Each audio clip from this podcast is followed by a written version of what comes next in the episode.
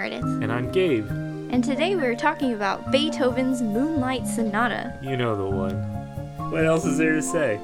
Uh, I mean, well, I guess we'll find out. Oh, yeah, that's true.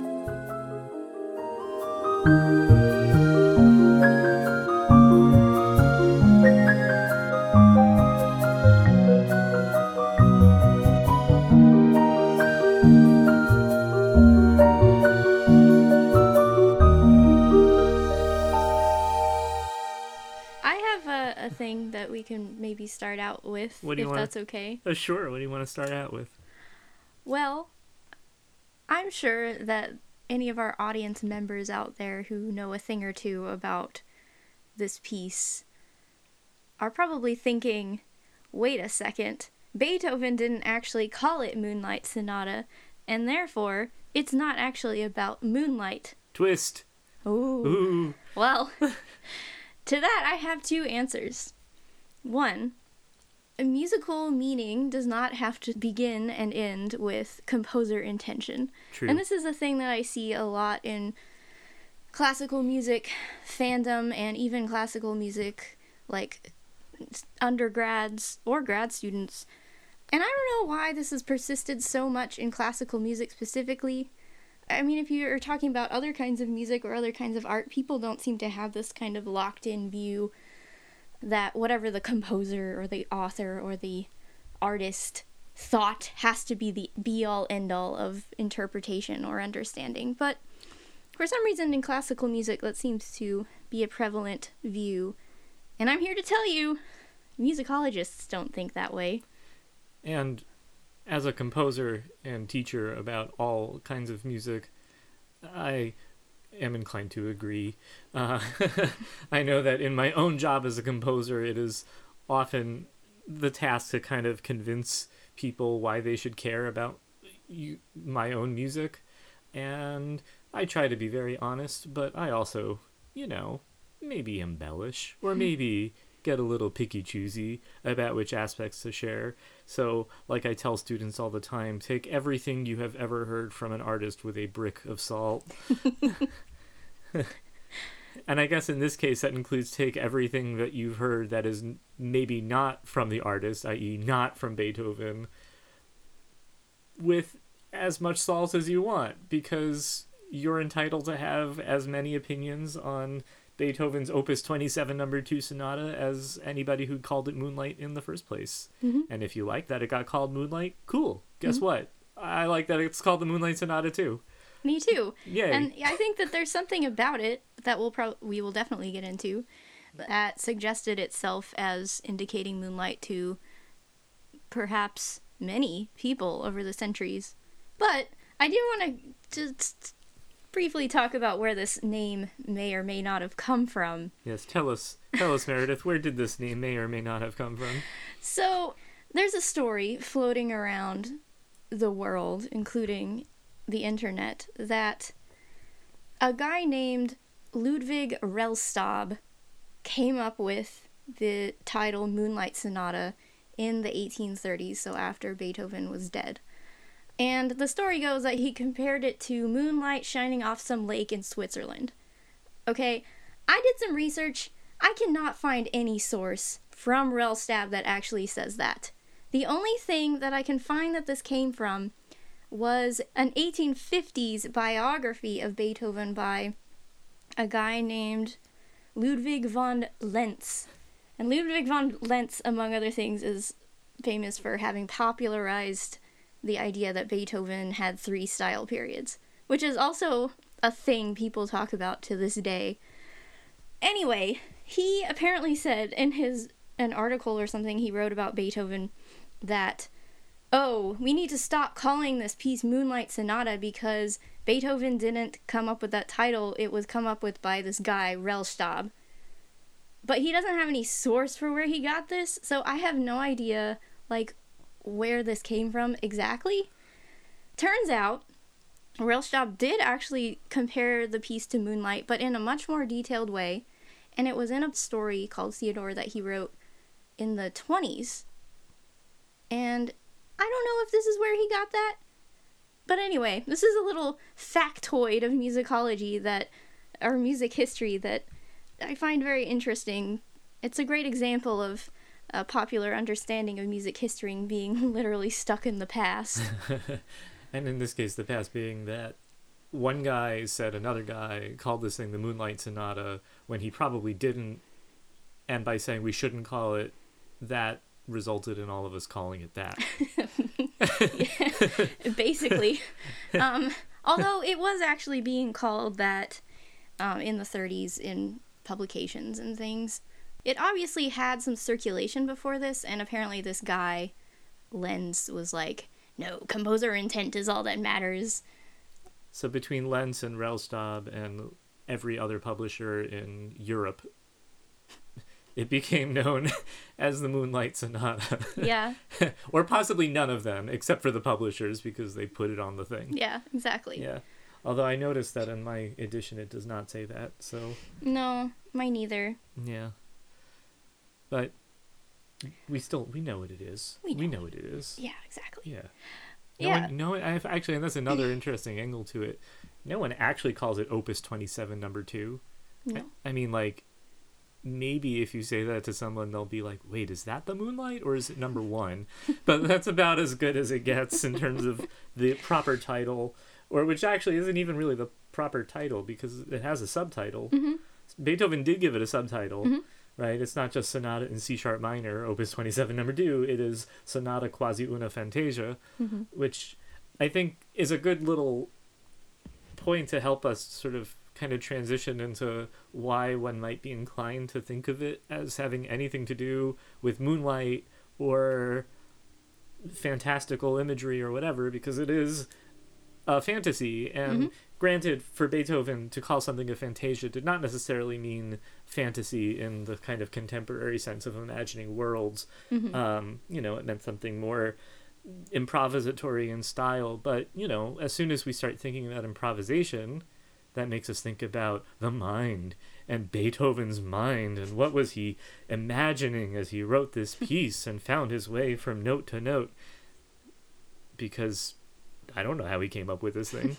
I mean, it's really good, and it does not follow structural conventions that we're used to. It does follow harmonic conventions that we're used to, but in a way that is astonishing. Mm-hmm. So, to take all of that together and come up with the idea that this could be evocative of something like the moonlight strikes me as reasonable. Yeah, definitely. I mean, there are a lot of details that we should definitely talk about, but I do want to bring up this very interesting article that I recently found.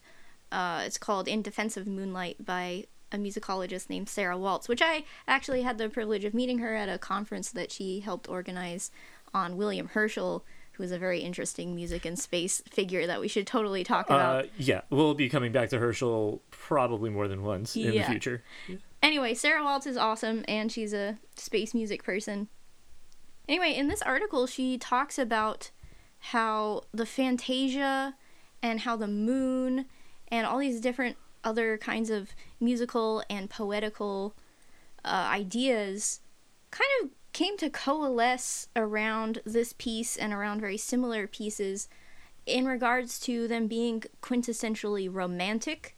So, this piece is probably one of the more famous piano pieces ever, Ever. right? And of course, it captured the imagination of early 19th century people, listeners, critics, um, as being a very romantic kind of piece. And Fantasia, I know Fantasia has kind of a, a musical genre slash structure meaning, but it could also point to a kind of poetic or imaginary kind of meaning too. And because when you say romantic, you mean romantic in the literary sense, right? Yeah, Yeah. yeah, But well, yeah. Romantic as in like the romantic movement in literature and then also in music. For which Beethoven was seen as kind of a, a predecessor to the romantic style by many people. Um, but in the article, she talks about how the moon became a very, very important symbol and image for romantic poets, especially.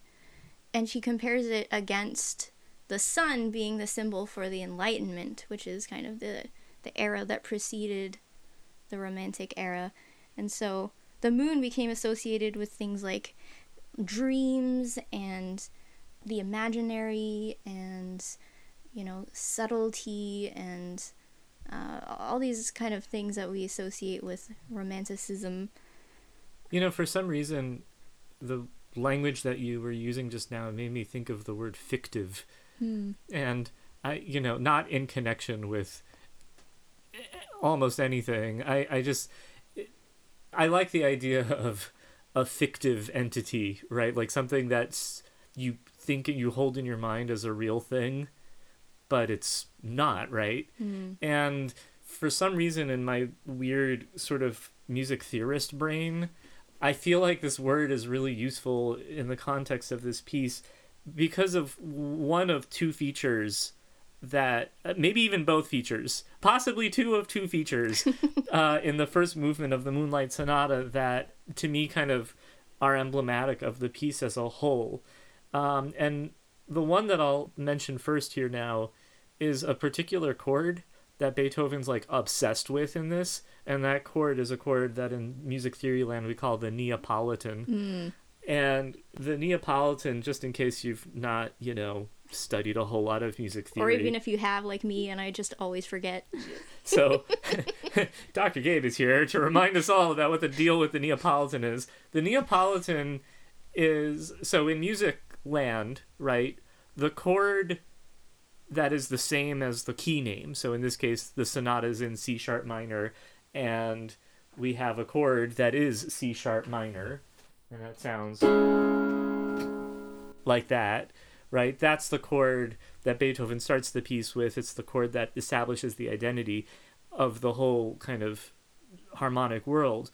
There are other chords that work with C sharp minor to help make the piece feel like it's coherent. But the Neapolitan is a chord that is not like the others. The Neapolitan, in its basic form, would sound like this.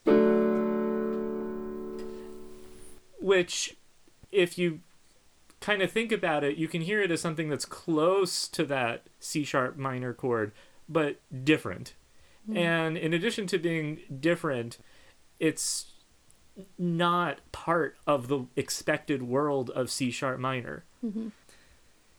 Beethoven uses this chord everywhere in this piece.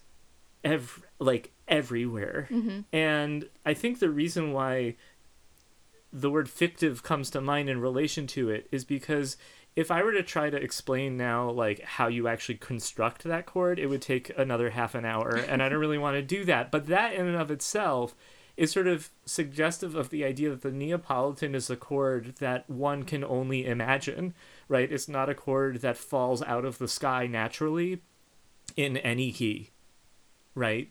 It's a chord that like you pretty much only ever learn about when you're in college and you take music theory classes and you study the Moonlight Sonata, right? Like so it's a chord and I mean not which is not to say that it's unique to Beethoven. Lots and lots of people use the Neapolitan before, during and since his time. Mm-hmm. But it is a chord that does a really good job of sort of defying traditional contexts and traditional analysis and part of what makes it what well, you know I, I said that this is one of two features of the piece that i get really excited about. And part of why i got excited about it in this case is because beethoven finds ways to use the neapolitan it, that nobody else would think to do. Hmm. you know that main note of c sharp. The last thing a normal person would think to do is play the neapolitan on top of that note it's an incredible clash. And Yeah. yet that is something that not only he does once not even twice he does it like many times. Um i mean he also does it in the third symphony but that's a but but but but not to nearly to the extent of saturation as happens in this piece. So you have this chord that you know like i said fictive for some reason was the word that came to mind but it also feels like it gets at that slipperiness of this harmonic signature that so pervades the, the piece and so defines its overall feeling and sound Hmm. Yeah. That's really interesting. i mean i don't know if there's anything particularly lunar about the neapolitan um Well, I don't know. I, I think that there's something. I'm trying to wrap my head around this idea. I'm trying to think of the correct word. It's eluding me. Like moon, Elusive. like moonlight. like moonlight. Yeah. it slips through. yeah. Yeah, yeah. Um Well it's built on the flat too, yeah? Mhm. Neapolitan. Yeah. There's something otherworldly Well, yeah. about it. Yeah, it's in because actually, you so you said okay, so that was part of what I wasn't going to explain, right? If you're Well, thinking, we don't have to go into that. I no, was just but it is kind of cool. I mean, you said flat two, and I just you know, so you've got C sharp is one, D sharp would be two, and that gives you the first part of the scale. But in between one and two is yeah. flat two, Mm. which is the note upon which the Neapolitan is based. So it is like it's between the cracks of Yeah. the yeah. It's shadowy too. Ooh, shadowy. Yeah. Well- Which is is something that abounds in moonlight. Yeah. Yeah. Oh, can I tell you the second thing? Yes. Because the second thing is even more shadowy. Ooh, go. Okay. Okay. My shadow comes from a performance direction that n- nobody follows. Oh yeah, yeah. I have many things to say about this. Okay. Go. Oh, good. So, the first movement has a tempo. The tempo is adagio sostenuto, right? A sustained, slow movement. Underneath that, Beethoven writes this very long sentence, an, like a legit sentence in Italian. Si deve suonare tutto questo pezzo delicatissimamente e senza sordino. Beautiful. Thank you. I've practiced.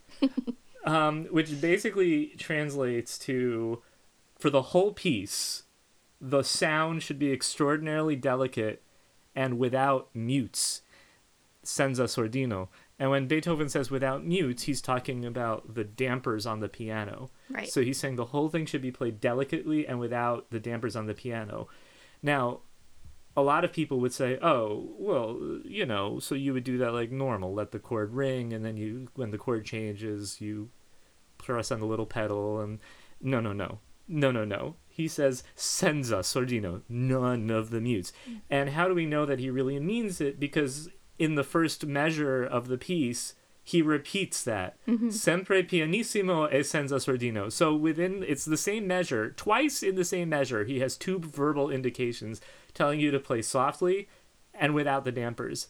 Now the effect of this is that every time the chords change, the sound of the previous chord is supposed to ring into the measure. Mm-hmm. That means there are parts in this piece where if you do that properly, especially on a modern piano today, the sound becomes like unintelligible because you have oh the shadow of the harmonies past like hanging out over the chords that follow them. Mm-hmm. And I've got like I don't know about seven or eight recordings of this piece, and I was going through them before our conversation. And on only two of them do the pianists actually do this to hmm. any appreciable degree. It's hmm. like, ver- and, and the only two that do it are people who play on 18th century instruments. Mm-hmm. Part of the logic being that an 18th century instrument it doesn't sustain as long, so the effect would be less messy. If you did this on a Steinway, it would become very, very, very messy. Mm-hmm. So it's kind of reasonable to not do it, but then you lose the shadow. Yeah.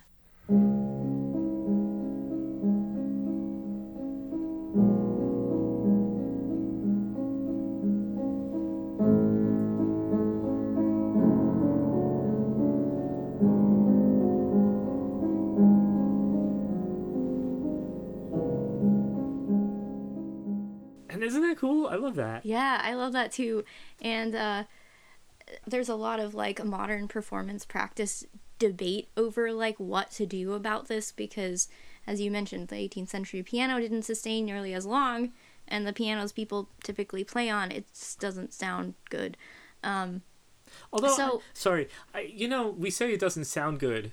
I want, I still want to hear it. Like, I still want people to do it. Yeah. I, it. What does it mean to not sound good? It's you know, I- it's not true. Like, it's not like Beethoven didn't know it was going to sound like a mess. No, I do think that that's super duper intentional, and I mean, it really does give it a very specific kind of ambiguity and kind of fuzziness, which is so indicative of nighttime landscape, especially because you have some light, but not enough that the distinctions between objects are super clear. So you might not be able to tell where one tree begins and one ends and and so everything kind of blurs together a little bit just like the harmony is supposed to do. in the piece. Yeah. And I, actually, I was reading the introduction to this this score that I have. Is edited by Arthur Schnabel, and he like added a bunch of expression markings, and he also added pedal markings for this. Um, of course, he said to pedal every time the harmony changes. Um, and this is why he says. also, the pedal marks are handled with utmost restraint, this being the only means toward achieving the transparency and purity in which sound is given life, turns into speech, develops form in the intertwining of structures and contrasts within phrases and patterns. Oh And I feel like this is such an enlightenment way of looking at this piece.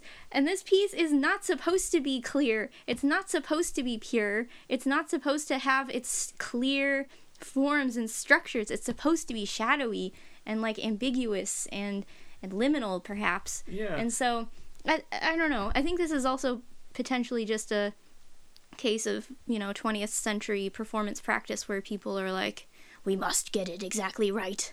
Right. Or like even, you know, thinking about kind of the harmonic sophistication that I was sort of alluding to, all these ways in which he uses the Neapolitan. Mm-hmm. It it would be a very 20th century thing to be like, we must appreciate every one of these moments for the genius of voice leading that it is. Or Mm-hmm. we could be like normal feeling humans and be like that sounds amazing Mm-hmm. right? Like you know beethoven lands himself in b minor and then he's like just kidding b major Yeah. you know and not like in the little like kind of cutesy way that a baroque piece ends you know? It's like really deliberate. He's like no you're gonna hear me move that note by a half step. It's gonna feel like the world has changed. Yes. except because you are a responsible pianist following the no mutes requirement you will discover that when minor turns into major it doesn't because you're going to hear both at the same time for a while Yeah. and to give some credit to our boy Rellstab he was talking about moonlight reflecting on a lake so forget about distinguishing the outlines of trees what is what does the moonlight do on a lake I don't know where the sky ends and the sea begins. I don't know nothing. Mm-hmm. That's a talk about an ambiguous liminal space, right? The boundary between a moonlit lake and the sky at night. Oh my, Mm-hmm. that's Exactly. uh, there Yeah. be there be dragons. that's not Well, what yeah. that I mean, like this is like this is the part of human experience that romantic poets and artists really wanted to explore, which is I think a reason why people latched onto this piece so so hard. Um, but another thing I wanted to say about the pedal thing is there. Do you know Tom Beghin? He for for the record, I shook my head no. Oh. okay, well, Tom Beghin is cool. He's a pianist and Beethoven scholar, and his whole thing is he plays on historical instruments. And so he also has a lot of like interesting videos out there. And there's a video um, about pedals, about sustained pedals, and uh, how that came into play in the Moonlight Sonata in this indication. And he actually talked about on kind of older 18th century pianos, Uh, knee levers. they had well before that, before they had the knee levers, they had this like little thing that you could like switch on that would just leave the dampers off. Oh. And he said that this was called celestial register. No. Celestial register. No. Yes. Yeah. no. Yeah. What? Uh-huh. Really? Yes. That's amazing. Yeah. How did I not know that one? I don't know, it's kind of a niche thing. Um, I'm a niche kind of guy. but he he said that this was very a very popular instrument setup for a period of time because it's kind of like you had two instruments in one. We'll link the video in the description so you can go watch it. It's very interesting. Um, and then it's it was with the advent of the knee thing.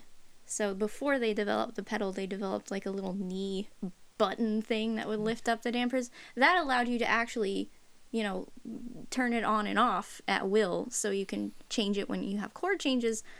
And so he was like, well, maybe Beethoven was just writing for this other kind of piano, even though he had the kind where you could change the harmonies. But he was like, you know, that was actually a very interesting sound. Um, Well, and it makes me think of another interesting feature of this piece. I can imagine with an effect like that, and I'll, this is another thing. So the knee levers, right, which I- say plural because nowadays you've got just the one sustain pedal. Uh, the knee levers were often separated between registers. So, you know, your right knee would lift the dampers for the treble register, and your left knee would lift them for the bass. And I've never seen anyone actually specify which one you should use in a in any score. I've never seen that. Mm. I just see general sort of pedal indications or damper indications like this one. But it's interesting to think about that effect because I can imagine if you turn off the dampers entirely and played in the upper register of an early piano, right? I can see where that celestial effect would come in because all those little high notes would just be twinkling and you Mhm. know and and that in fact you actually still have on the modern piano because the dampers kind of disappear all the way at the top end of the piano. Right.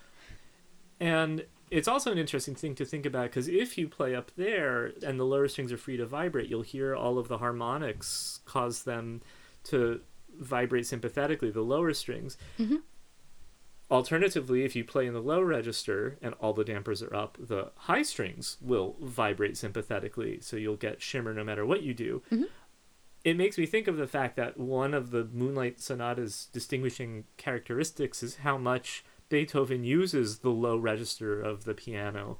And I mean, we could talk probably for a few hours about how lowness and the moon and night might go together. Mhm. Um, but to think about it just in the context of this effect that we're that we're thinking about having all of these dampers up but using maybe the wrong register you know um, the, for that effect where like if you are playing all in the low register yeah it'll cause some of the top ones to vibrate sympathetically but the low mess of sound will turn into this big ball of of things and you Mhm. wouldn't you wouldn't be able to perceive that so much so it maybe he has that in mind but he's using it in a way that would be not the wrong way to use it but like certainly a not intuitive way to use it Mm.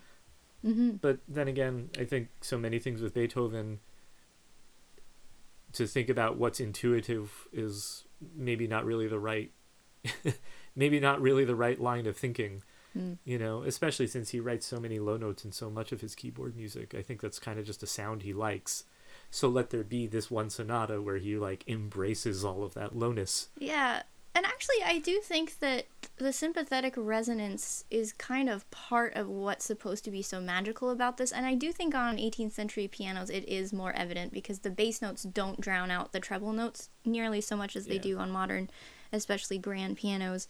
So I, I was reading something about this. I think it was something by Charles Rosen, and he was talking about how um, there is this kind of magical effect to the sympathetic resonance because it takes like a, a split second for that to kind of mellow and like emerge like once you hit a note and then the other notes kind of vibrate yeah and that's it. a and that's a physical phenomenon it's acoustic masking right because the the string part of it yeah is that it'll take a short period of time for the string to start vibrating but that happens fairly quickly what's Mhm. more significant is that the sound of the string you actually strike will contain the frequency that's vibrating on the high one so you have to wait for that thing to decay mm. before you can perceive as a, a the resonant effect of the other thing Mhm.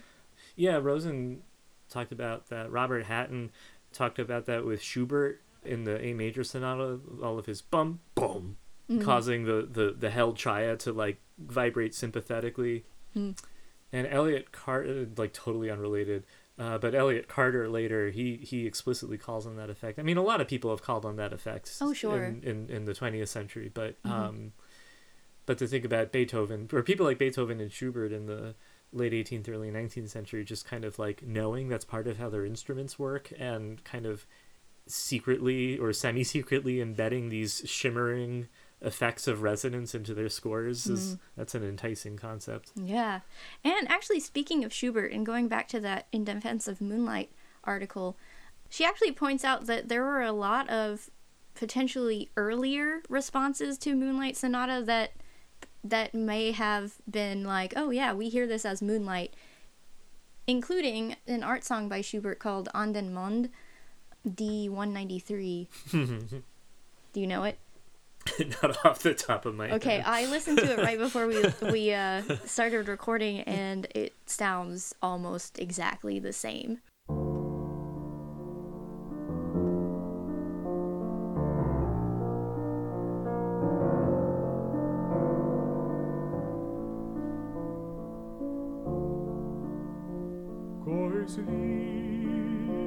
lieber Mond, Geist deines Jesus.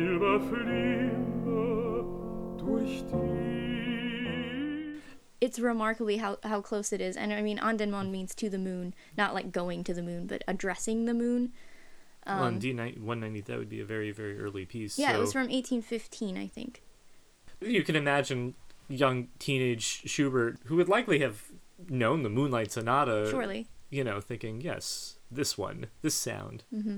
And it's a it's kind of in an ABA format, so you have a middle section, which I think is a little reminiscent of the second movement of the sonata. Not exactly, but the the outer parts of the song.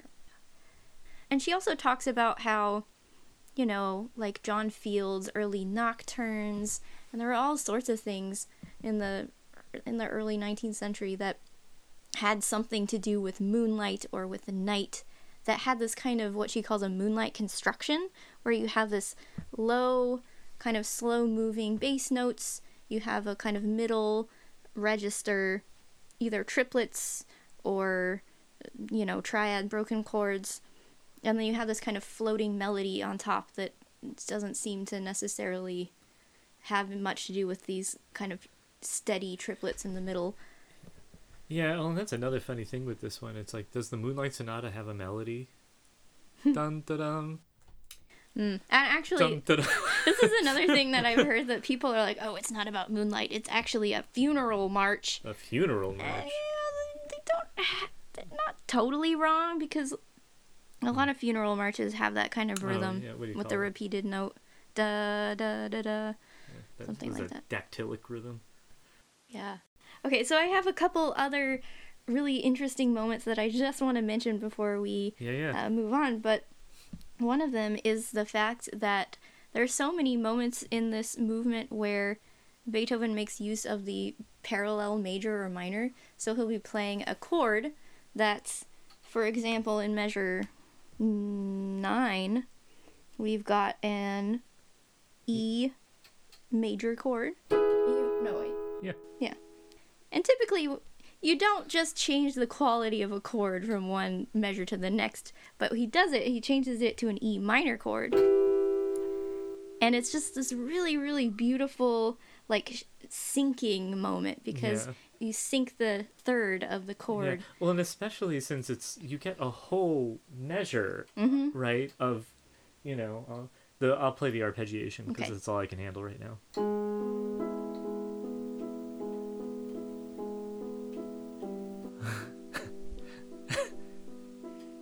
Yeah. And even that one, it's like you get a whole measure of E major, and then a whole measure of E minor. Yeah, so it's kind of like, kind of like I don't know. I just imagine a cloud like going over the moon or something. Well, and this is the exact opposite of the gesture that I was talking about earlier, Mhm. which is only a few bars later where he goes from Yep. B minor to B major, and you're like, oh, the cloud's gone now. Yeah, exactly, exactly. Um, and the other thing I wanted to talk about is there's certain moments in the melody where, I mean, we talked about how the beginning is just repeating a note, but there are so many moments where it's just such a tiny, tiny range that the melody is in, like chromatically. Oh yeah, well because that's the Neapolitan thing. Right after that major, minor, the, that B one. Yes, I love that so much because you have this little delicious clash. Yeah, Um, it's the Neapolitan. Yeah, yeah, exactly. So it, it's like has a dissonant note on one side, then it moves to a dissonant note on the other side before finally resolving to the to the B.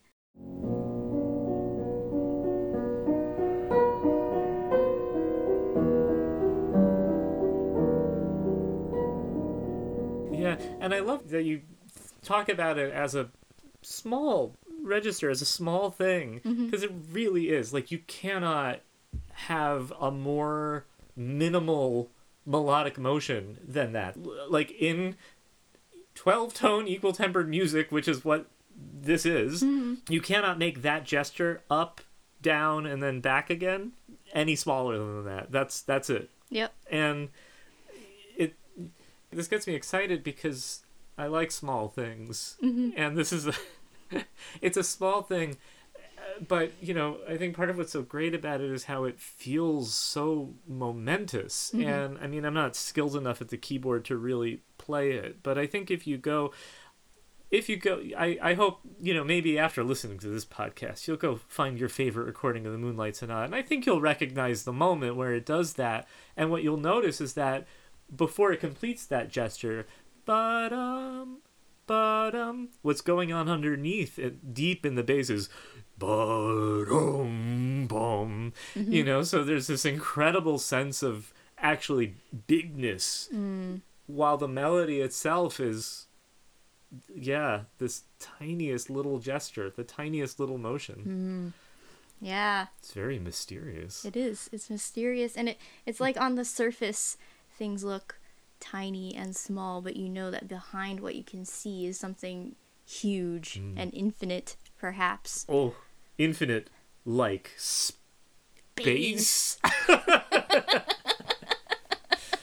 exactly. This is partly why I, think to the romantics the moon was a symbol of the sublime. Yeah. Because I mean during the daytime like everything's beautiful and bright, but you know behind it, behind that sunny sky, once the sunny sky goes away, you can see there's so much more there than you could ever possibly have imagined. that's good